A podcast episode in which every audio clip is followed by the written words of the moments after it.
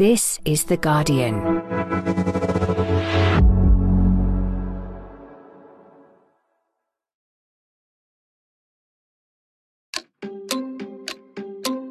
In the wake of an honours list fallout and a remarkable resignation letter from Boris Johnson, we've heard Rishi Sunak's most outright attack on his predecessor. Boris Johnson asked me to do something that I wasn't prepared to do.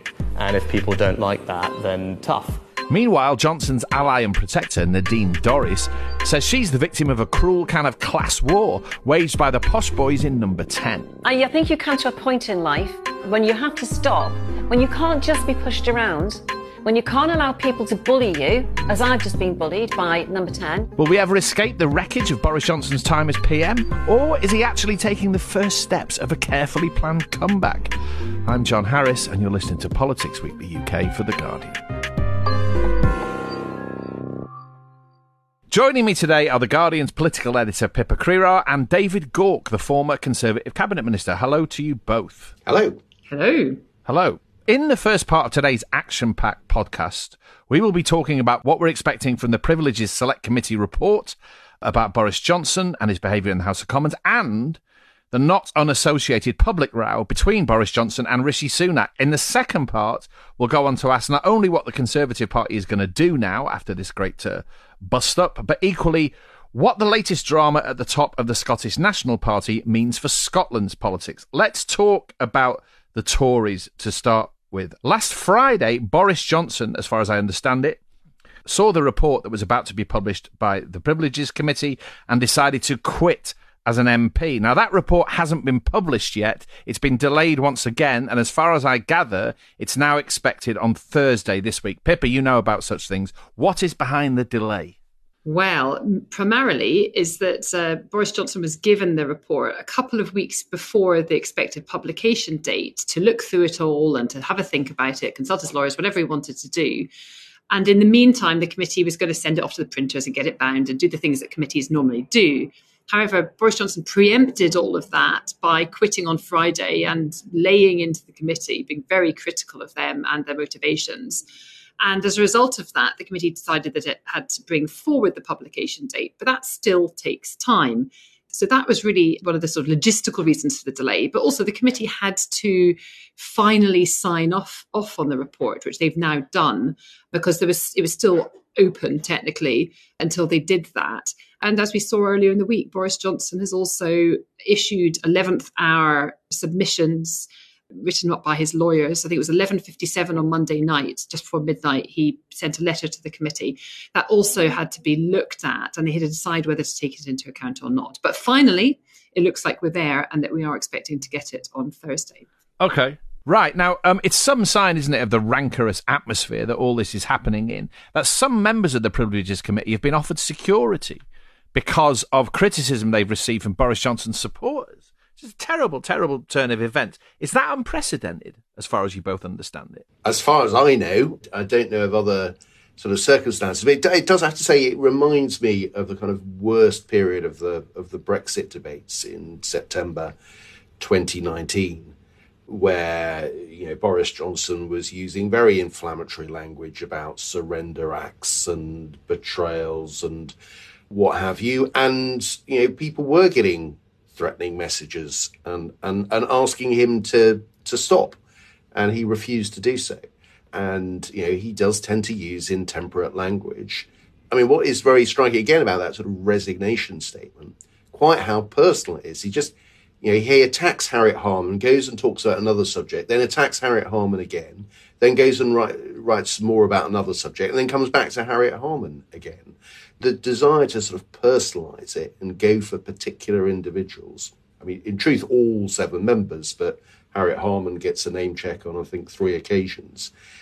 That, I'm afraid, is, is the way that he operates because you know, he essentially tries to manipulate the mob against what he describes as the elite. And that's just his modus operandi. Is really telling, isn't it? That um, this is the same week that there were news reports of polling suggesting that one in four people think COVID was a hoax. You know, such is the grip of conspiracy theory of, of various kinds on quite a large share of public opinion now. And Boris Johnson definitely sort of manipulates that tendency. He knows what he's doing, doesn't he? There's a chorus of Boris Johnson supporters in the right wing media. If you watch things like GB News, you read the Telegraph and the Mail, who speak in that very sort of conspiratorial, paranoid vocabulary, and that's the gallery that he's playing to knowingly. Yeah, it's populist, and it, he's tapping into, I think, some quite dangerous forces. And I mean, David mentions the Brexit Brexit wars in Parliament, but it was also is very real and very recent that MPs have been targeted. Um, sadly, um, in two cases, losing their life. But there are other examples on a daily basis of MPs receiving threats that have to report to police.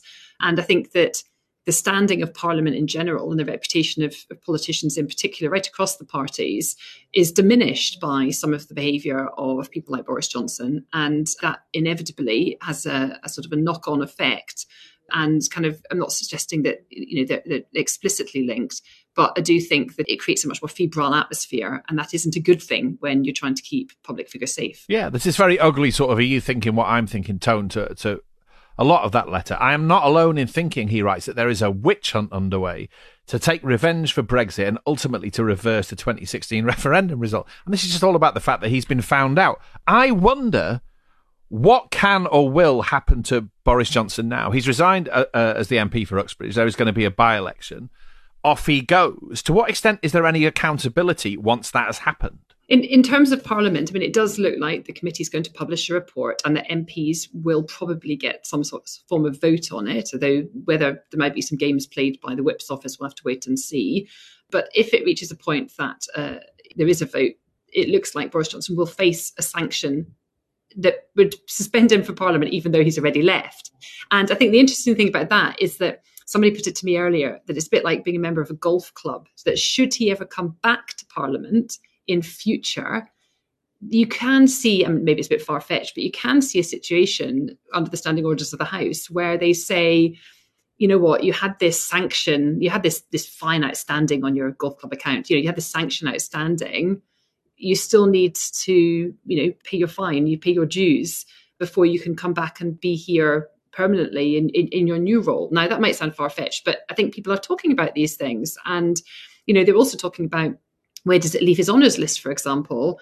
Particularly if some of those individuals that were on it were not just involved in the original Partygate stuff, but also involved in representing him subsequently and speaking out about the committee, for example, and suggesting again, you know, maybe sort of uh, maybe sort of impugning its integrity. What then happens if they end up in the House of Lords, which is obviously also Parliament? David, you think that's a realistic prospect? I mean, that sort of hints at what, the Privileges Committee then insisting that the gongs are withdrawn from people who've been involved in undermining and demeaning the Privileges Committee? My guess is that it's, it's too late for that, that it having been announced. And, and, and look, this is the uh, weakest point, I think, in, in sort of Rishi Sunak's position about you know, why was the honours list approved whilst there was still this investigation hanging over Boris Johnson. And the fact that the list was published just before the Privileges Committee report comes out, and you know, just as Boris Johnson resigns, and, you know, and this is, I mean, this is a very Boris Johnson thing to do. By his action on Friday, almost the story has kind of moved on from Partygate and whether he'd misled the House of Commons or not, and it's gone on to a debate about what's the future of Boris Johnson and what happened with Nadine Dorries and the peerage, and, and, and the sort of debate moves on. Now, in terms of, of, of punishment for Boris Johnson, I, I, think the power is now in the hands of Rishi Sunak and future Conservative leaders. They can very easily keep him out of Parliament as a Conservative MP from now on. And that's really what they should do. Yeah, and deny the dreams of the likes of Jacob Rees-Mogg, who, who are still talking about Boris Johnson's glorious future return at some stage. You've just talked about the hoo-ha about Boris Johnson's resignation honours list, so let's talk about that. I mean, that's another sense in which this has been quite a seven or eight days. We have seen the spectacle of politicians who go on and on, as we all know, about the will of the people and the awfulness of the establishment, getting in a righteous fury about the, the fact that some of them have not been awarded peerages, right? That's the sort of strange, twisted end point that this politics has arrived at. And that has all come in the midst of very public hostilities between Rishi Sunak and Boris Johnson, which are quite amazing to hear, really. On Monday, Rishi Sunak responded to a question about the resignation on his list by saying this Boris Johnson asked me to do something that I wasn't prepared to do because I didn't think it was right. Uh, that was to you know, either overrule the HOLAC committee or to make promises with people. Now, I wasn't prepared to do that. As I said, I didn't think it was right. And if people don't like that, then tough. On Monday night, Nadine Dorries, who is a host on Talk TV, the uh, somewhat right leaning TV channel, spoke to the Talk TV host Piers Morgan, where she made plain her sort of account of what happened as far as her peerage is concerned. She said this This story is about a girl from Breck Road in Liverpool who worked every day of her life since she was 14 years old, had something offered to her for that people from that background don't get offered, removed by two privileged posh boys who went to Winchester and Oxford and taken away duplicity and cruelly because they have known for months that it wasn't the case. And yet they let me and they let Boris Johnson continue to believe that was the case. Pippa, what's been going on here? And I ask you that for one reason above all others. There are two stories at work here, right? One, as far as I understand it, and forgive me, it is somewhat hard to sort of untangle all this, is that Nadine Dorries was said she's probably going to get a peerage and was told that she would have to stand down as an MP forthwith to get that peerage, right? And the alleged blocking of her is no more or less complicated than that. And there's her account, which says there is posh boy skullduggery afoot, and it was all a, a snobby business of wanting to keep the likes of her out of the House of Lords. They're the two sort of narratives at play. Who do we believe, I wonder? Hmm, there's a tricky question. It's it's also unedifying, isn't it? And I think that the constituents, her constituents in mid beds, must just be thinking, what on earth is going on here? The most that we've seen from our MP, who I think has made two, has appeared twice in the House of Commons and voted nine times in recent months, which is not very much compared to lots of MPs. And the most that we've heard from her is her banging on about not getting a peerage. And yet, you know, she's ostensibly a woman of the people and there to represent them and their best interests. And we're in the middle of a cost of living crisis. People have massive supermarket bills, energy bills, are worried about their mortgage rates. There's, I mean, there's a lot of stuff going on in people's lives at the moment. And yet, all of her focus and attention seems to be on whether or not she is being promoted by virtue of having former prime ministerial patronage to an unelected house. And I think they're just going to be sitting there going, she cares more about that than she does about us, don't they? Which one? I don't know whether you, you know this. Which one is true? Is it the fact that she did not understand or chose not to understand that if she was going to get a peerage, she'd have to stand down as an MP? Or is there, notwithstanding the, the slightly surreal nature of what she said, some truth in the idea that she was she was blocked for whatever reason by Rishi Sunak and his aides? So I think from speaking to people behind the scenes about this a lot, that there is a process. And one thing we know about Rishi Sunak is that he's a stickler for due process, sometimes to the expense of sort of, you know, being able to show political dexterity. But regardless, he sticks to the rules. And the whole process about the about peerages comes through the cabinet office, which yes is sat next to Downing Street. And it's not for the politicians to get involved in it. It's the cabinet office responsibility to talk to the person that appointed the peer, so in this case, Boris Johnson. And if there's anything that he needs to communicate to the individuals that he's appointed, he needs to do that. Ah, and in that sense, he was at, he was at fault because it it seems that he may not have been entirely open and honest with Nadine Dorries about what was required in order for her to get the peerage. And I know that the prospect of Boris Johnson saying something that he thinks people might want to hear is a far fetched one, but nevertheless, it sounds like this might be what's happened on this occasion. Ah, good. Right. Okay. I'm closer to understanding that now. Um, in any event, David, she should have understood the process, shouldn't she? I suppose so. I, you sort of slightly wonder whether this was sort of all set out to Boris Johnson in a letter which he didn't read. I mean, I, I, it's odd. Because, truth be told, if it was set out that, oh, look, if you resign, then you can go to the House of Lords, and if you don't resign, then we can't send you to the House of Lords. I think, from the perspective, presumably, of both Boris Johnson and Nadine Dorries, well, that's fine. She'll resign. She wouldn't worry too much about that. So why that message didn't get passed on, you know, other than that perhaps Boris Johnson didn't read to the end of the letter, I don't know. I, I think it's I think it's a bit it, it's a, it's a bit odd, but essentially unedifying. But in any case, it's worked out as a pretext for this slightly strange and increasingly small band of politicians who seem to want to go to their political graves, really, making the case of how great Boris Johnson was and is and would be in the future, given half a chance, right? And so, as you say, Nigel Adams, the MP for Selby and Ainsty in Yorkshire, he definitely is standing down. There is definitely a by election there. The same applies to Uxbridge, where Boris Johnson has resigned. Nadine Dorries' seat in Mid Bedfordshire, we're still not sure because she said she's standing down, but she hasn't actually done that yet certainly as far as Nigel Adams and Nadine Dorries is concerned, what's it all about? Why have they either threatened to or have stood down? You know, why are they trying to pull the roof in? Because it's not like there's any clear ideological motive at work here. Do they just want to, as a matter of sort of blunt and crude revenge, to do whatever they can to damage Rishi, Rishi Sunak? That's what it looks like to me. Does it look like that to you? Pippa? I, I, definitely think it's a bit of that, but it's also about recognising that their own career prospects in the House of Commons under anyone other than Boris Johnson are probably uh, quite severely limited. Yeah, but then they could just stand down at the next election. So, in other words, what's the what's the motivation for causing this trouble? Well, Nadine Dorries, I mean, this is a really interesting one because, of course, two of the by elections, Selby and Uxbridge, are going to happen because Boris Johnson and Nigel Adams have formally stood down, the writs have been moved, and then we'll get the date for the by election and two of those seats there'll be by election on that one day. What Nadine Dorries seems to be doing is biding her time because there's a bit technical this, but there's a time limit. If you move a writ for by election, that you then have 21 to 27 working days to hold the by election. So once that time period, you know, the seven days have passed, she could then stand down and Rishi Sunak would have to announce another by election date. So thereby having three by elections across two separate dates, which would be a political headache for him. He wants to get it all over and done with. So it feels to me, and certainly a lot of Tory insiders believe, that she's trying to inflict as much damage and as much pain on Rishi Sunak as she can. But in revenge for, as they see it, his awful treatment of their hero, Boris Johnson. I think in her case, that's almost certainly true. She feels it all very personally and very viscerally. Okay. Now, at Prime Minister's questions on Wednesday, Keir Starmer, not, un- not unsurprisingly, attacked Rishi Sunak for signing off honours for Tory cronies. And then Sunak returned fire by mentioning Tom Watson, now known as Baron Watson of Wyre Forest. And obviously, what that really pointed up for the 900th time was the sheer unseemly lunacy of the House of Lords, which we haven't talked about yet. Because let's not forget, Nadine Dorries and Nigel Adams were jockeying to be elevated, supposedly elevated, to this legislative chamber that also includes Evgeny Lebedev and Ian Botham and dozens of hereditary peers who are still there for reasons no one understands, and a load of bishops and all that. I mean, that's another thing that sits under all this. What on earth is that institution still doing there?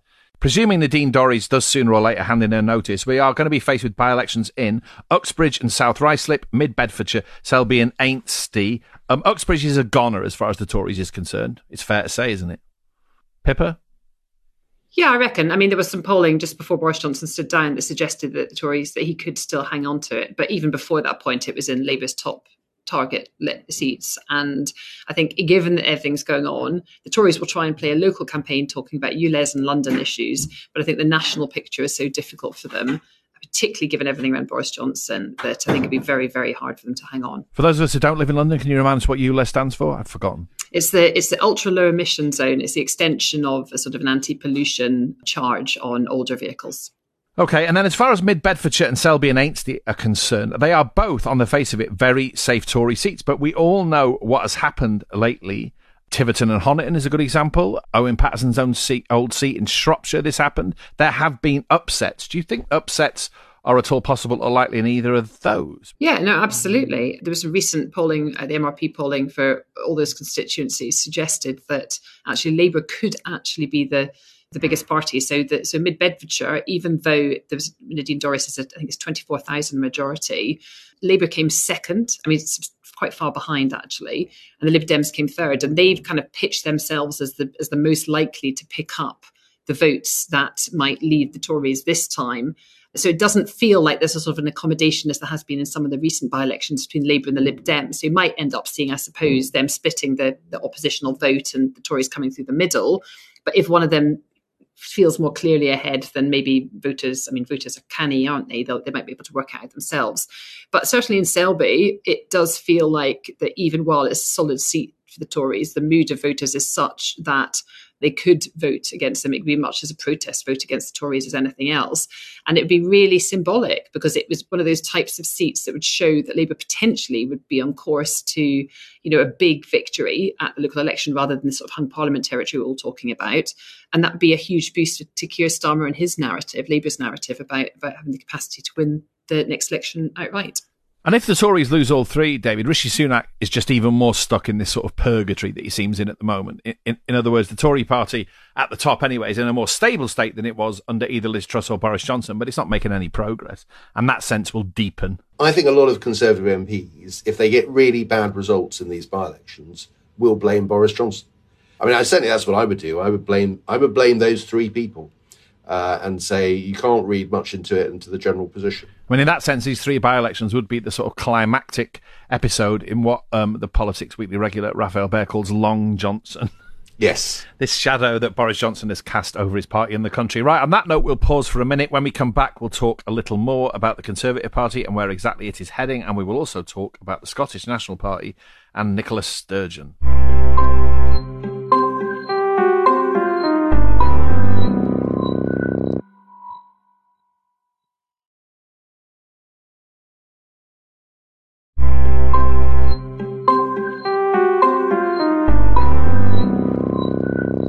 Welcome back. Right, it's time for us to ask in a, in a sort of big picture sense about where exactly the Conservative Party might be going now. It is said that the vast majority of Tory MPs now are very glad to see the back of Boris Johnson, but there are still voices, as we know from these MPs who, who have caused by elections, who don't want to see the back of him and think the Tory party's made a dreadful mistake and are sort of at war with their own side. Um, one of the uh, the voices and faces within that sort of camp is the freshly ennobled Sir Jacob Rees-Mogg, who gave Boris Johnson a glowing review on Where Else? GB News. Boris dominates the news because he is still the biggest figure in British politics, the most charismatic, the most well known, and somebody who has an ability to, to make the news uh, on a day like today. Here's a question for both of you, because I guess in different capacities you both talk to Tory MPs a fair bit. Is my impression correct that the band of sort of fanatical Johnson loyalists now numbers about what four or five plus Lord Frost, right? And that 98% of Tory MPs have just had enough of all his nonsense? I think that's probably right. I mean, there are certainly MPs in the 2019 intake that feel that they owe their seats to him because obviously they were part of that 80 strong majority that he that he managed to win um, at that election there's more sort of despondency there rather than relief about seeing the back of him. Even though they feel despondent, they're not minded to act up about it now. There, there is a sort well, of no, acceptance. I think that, that I think even Tory voters feel that you know Boris Johnson's time at least for now, and that's the key point, at least for now, has has passed, even though he still obviously has a huge amount of support in the Tory grassroots party membership. There's a recognition amongst MPs, even those that were favourable towards him that actually he has made that shift from being a, a huge electoral asset to the Conservative Party to potentially being an electoral liability. And uh, interestingly, he, you know, he still sort of um, dines out on the fact that he was a, this great election winner. Well, you know, it's, untested now, isn't it?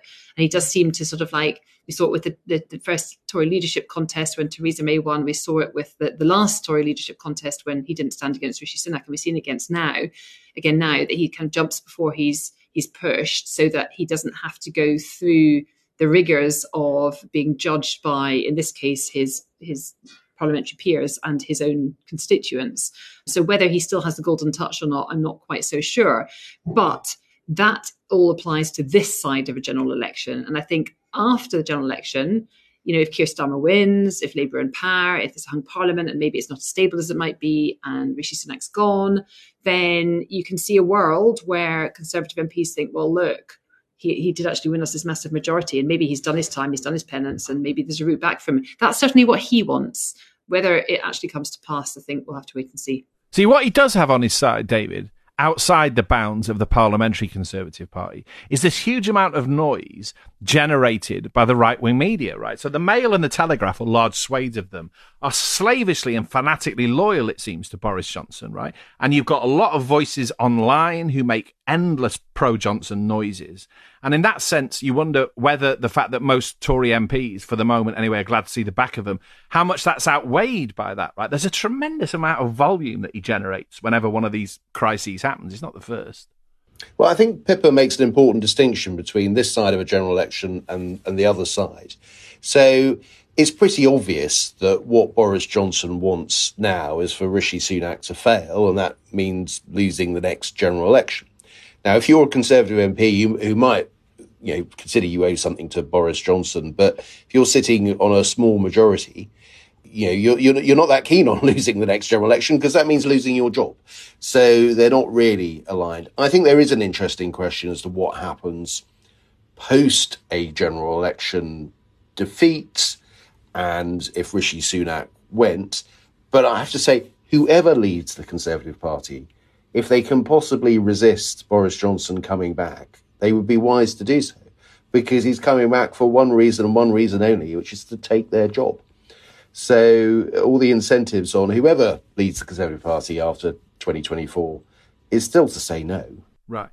You take my point, though, that Tory politics now happens, or a lot of it happens, way beyond the Houses of Parliament and the Parliamentary Conservative Party. And Boris Johnson now remains a hero of this very Brexity, somewhat conspiracy theory minded, but very noisy sort of coalition of interests and, and voices in the media, right? And that remains the case. He's got that asset on his side, hasn't he? Yeah, that, that is true, which is why you can't completely dismiss him. I mean, I've, I've been very much of the view, or, you know, don't write off Boris Johnson. I, I think you can now write him off for you know the next year or so. Well, you're not writing him off then, are you? Really? If you write someone off, but only for a bit, you're not writing them off. Well, yes, it's not a complete write-off, is it? No, it's a sort of temporary, suspended write-off. A Couple of new tyres and, and, a, and a new gearbox, and he might be back on the road. I, I still think it's really hard because uh, for him, in just the sense that all the incentives on any Conservative leader is to kind of keep him out.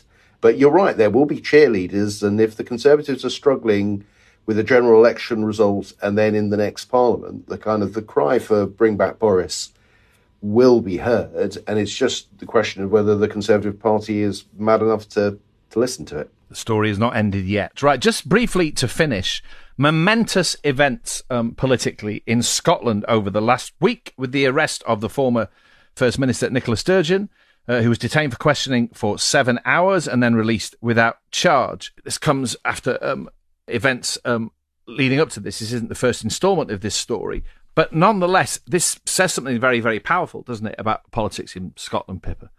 Big things are inevitably going to change here. I think that um, the minute that Colin Beattie, the former SNP treasurer, and then Peter Murrell, the party chief executive, who is also, of course, married to Nicola Sturgeon, were arrested to be interviewed under caution about the SNP's finances, it became inevitable that Nicola Sturgeon would be too. So, on one level, it wasn't really much of a surprise that she arranged an interview. She went in, she told them what they asked, she answered all the questions, and she came out and she protested her innocence. But those seeing those words in black and white, Nicola Sturgeon arrested, hearing that on the radio and the telly, hearing the shock that people, despite the fact that we all knew it was coming, that people felt, because to them it represented such a fall from her position of being somebody who was seen as being a consummate politician, having, despite the divisiveness of the of the independence issue and and the, the salience of that in Scotland, out with Scotland, she was seen as somebody who could do no wrong in many quarters in terms of her political skills anyway. I'm not necessarily talking the substance of policy. And you know she looked set to leave the snp and go on to create things some big international job or whatever else. That may all still happen of course but it sullies her it sullies the snp brand and it comes at a time when the snp had been in power in scotland for you know more than a decade a big chunk of time. And that time for change pool that we're seeing across the rest of the UK and the Conservative Party, in response to the Conservative Party, which has been in power for a similar amount of time, is also happening in Scotland, and it's very powerful. The SNP looks like it is out of steam. They've got a weak leader. The previous leader is uh, there's issues there. It looks like a party that's run out of steam, and riding over the horizon is Keir Starmer and his his army of, of you know potential Labour MPs north of the border, and they're determined to capitalise on it. It's remarkable, David, as well, if you look at three of the biggest figures in recent British politics Boris Johnson, Jeremy Corbyn, and Nicola Sturgeon. In each case, they've encountered massive difficulty. They've been marginalised by their own parties. They're in trouble. You know, in various ways that that applies to all three. It's that's quite startling. I don't think that's ever happened before. The 2019 election only happened what four years ago. And let's not forget Jo Swinson either. So, uh, so these, these easy to forget Jo Swinson. well. In fairness, but I take your point. Yeah, I mean, you, you, there, there's a sort of point about sort of political longevity as well. I mean, you know, generally this, this politics has got speeded up and you know, people move on incredibly quickly. You know, no great long careers. And in Sturgeon's case, Pippa, it, it seems to me, and this was true of her predecessor, Alex Salmond, that she ran the SNP really from within a very, very small clique at the top. Somebody in Scotland said to me five or six years ago, well, the problem with the SNP is it's run like a family business, right? And what that means is that parties are very brittle and accident prone. If everything is down to the decisions and the conduct or the reputation of a very, very small number of people, then inevitably, sooner or later, something goes wrong, right? And I, and I wonder, without getting into the question of the accusations that she faces, whether that's kind of part of the story here somehow. I think I think that is a problem uh, for the SNP, and it's not just about the past; it's about the immediate future. And I mean that because I say that because Humza Yousaf, Scotland's new First Minister, new leader of the SNP, was very much Nicola Sturgeon's man. He billed himself as continuity Nicola Sturgeon. He had a very similar policy platform to her. And she was effectively his mentor. And so if she's now fallen from grace and is in trouble, then that impacts more on him because he was part of the small clique than it might do on somebody fresh or new coming in. So it's a big, big problem for him. And it means that it, he's going to be asked about it every single day about why he's not dealing with her by suspending her, which she did very speedily when others in her party were, were in trouble.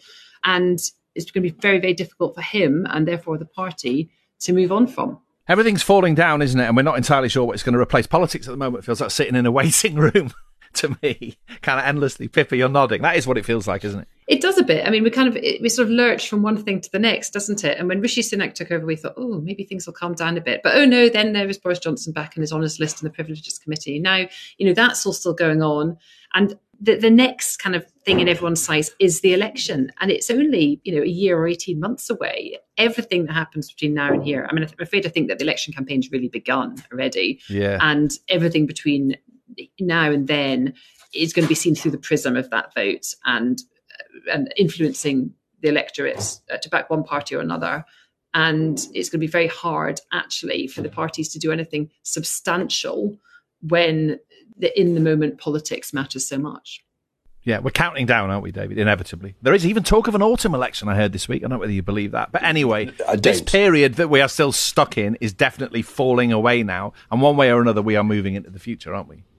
We are, but it's, it's, it's, it's, still quite a distance between now and the next general election. I mean, I don't, I would dismiss an autumn 2023 general election. You know, you feel that there is something pretty major going to happen next year, and we're we're waiting to see precisely what it is. It reflects the national condition politics, doesn't it? We're all standing in queues of various kinds, feeling bored. Anyway, we do our best to entertain you week in, week out. Thank you for joining us, Pippa and David. Thanks for having us. Thank you. Thank you, and thank you for listening. I hope you enjoyed today's episode. I'm sure you did. Uh, if you did, make sure you subscribe to Politics Weekly UK, wherever you get your podcast. Sorry about the clanking doors. And even better, leave us a review. This episode was produced. Sorry, we have dogs and all sorts in the background. It's all part of life's rich pageant. It's what happens when you sit in a corridor of the House of Commons trying to do a podcast. I should emphasise that towards the end. Pippa has been sitting in a corridor in the House of Commons. this episode was produced by Jack Claremont, who's not in a corridor in the House of Commons. The music is by Axel Kacoutié, and the executive producers, as ever, are Maz Ebtehaj and Nicole Jackson. This is The Guardian.